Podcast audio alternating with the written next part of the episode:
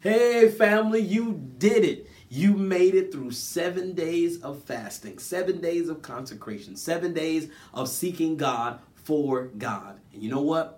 I'm believing God that He is going to meet you right where you need to be met. I'm believing God that all of these days that you have committed to seeking Him and fasting, it is going to have a amazing reward laid up for you. I'm believing God He's going to talk to you like He's never talked to you before. I'm believing God you're going to hear Him like you've never heard Him before. I'm believing God you're going to see like you've never seen before.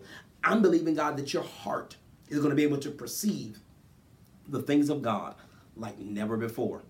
So make sure that even after this time of fasting, you are committed, you are living according to His divine will and word.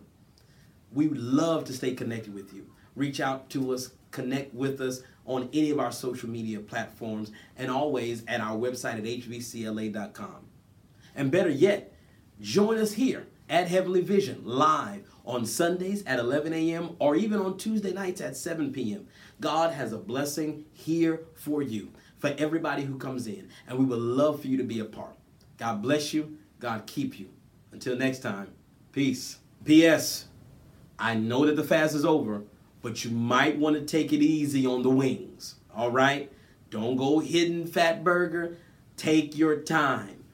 Broth, soup, light salads, okay? We don't want any trouble in this area right here, okay? Take it easy. Just lightly go back into the foods and the beverages. Or better yet, allow this to kickstart a brand new lifestyle. Do better, eat better. This is your temple.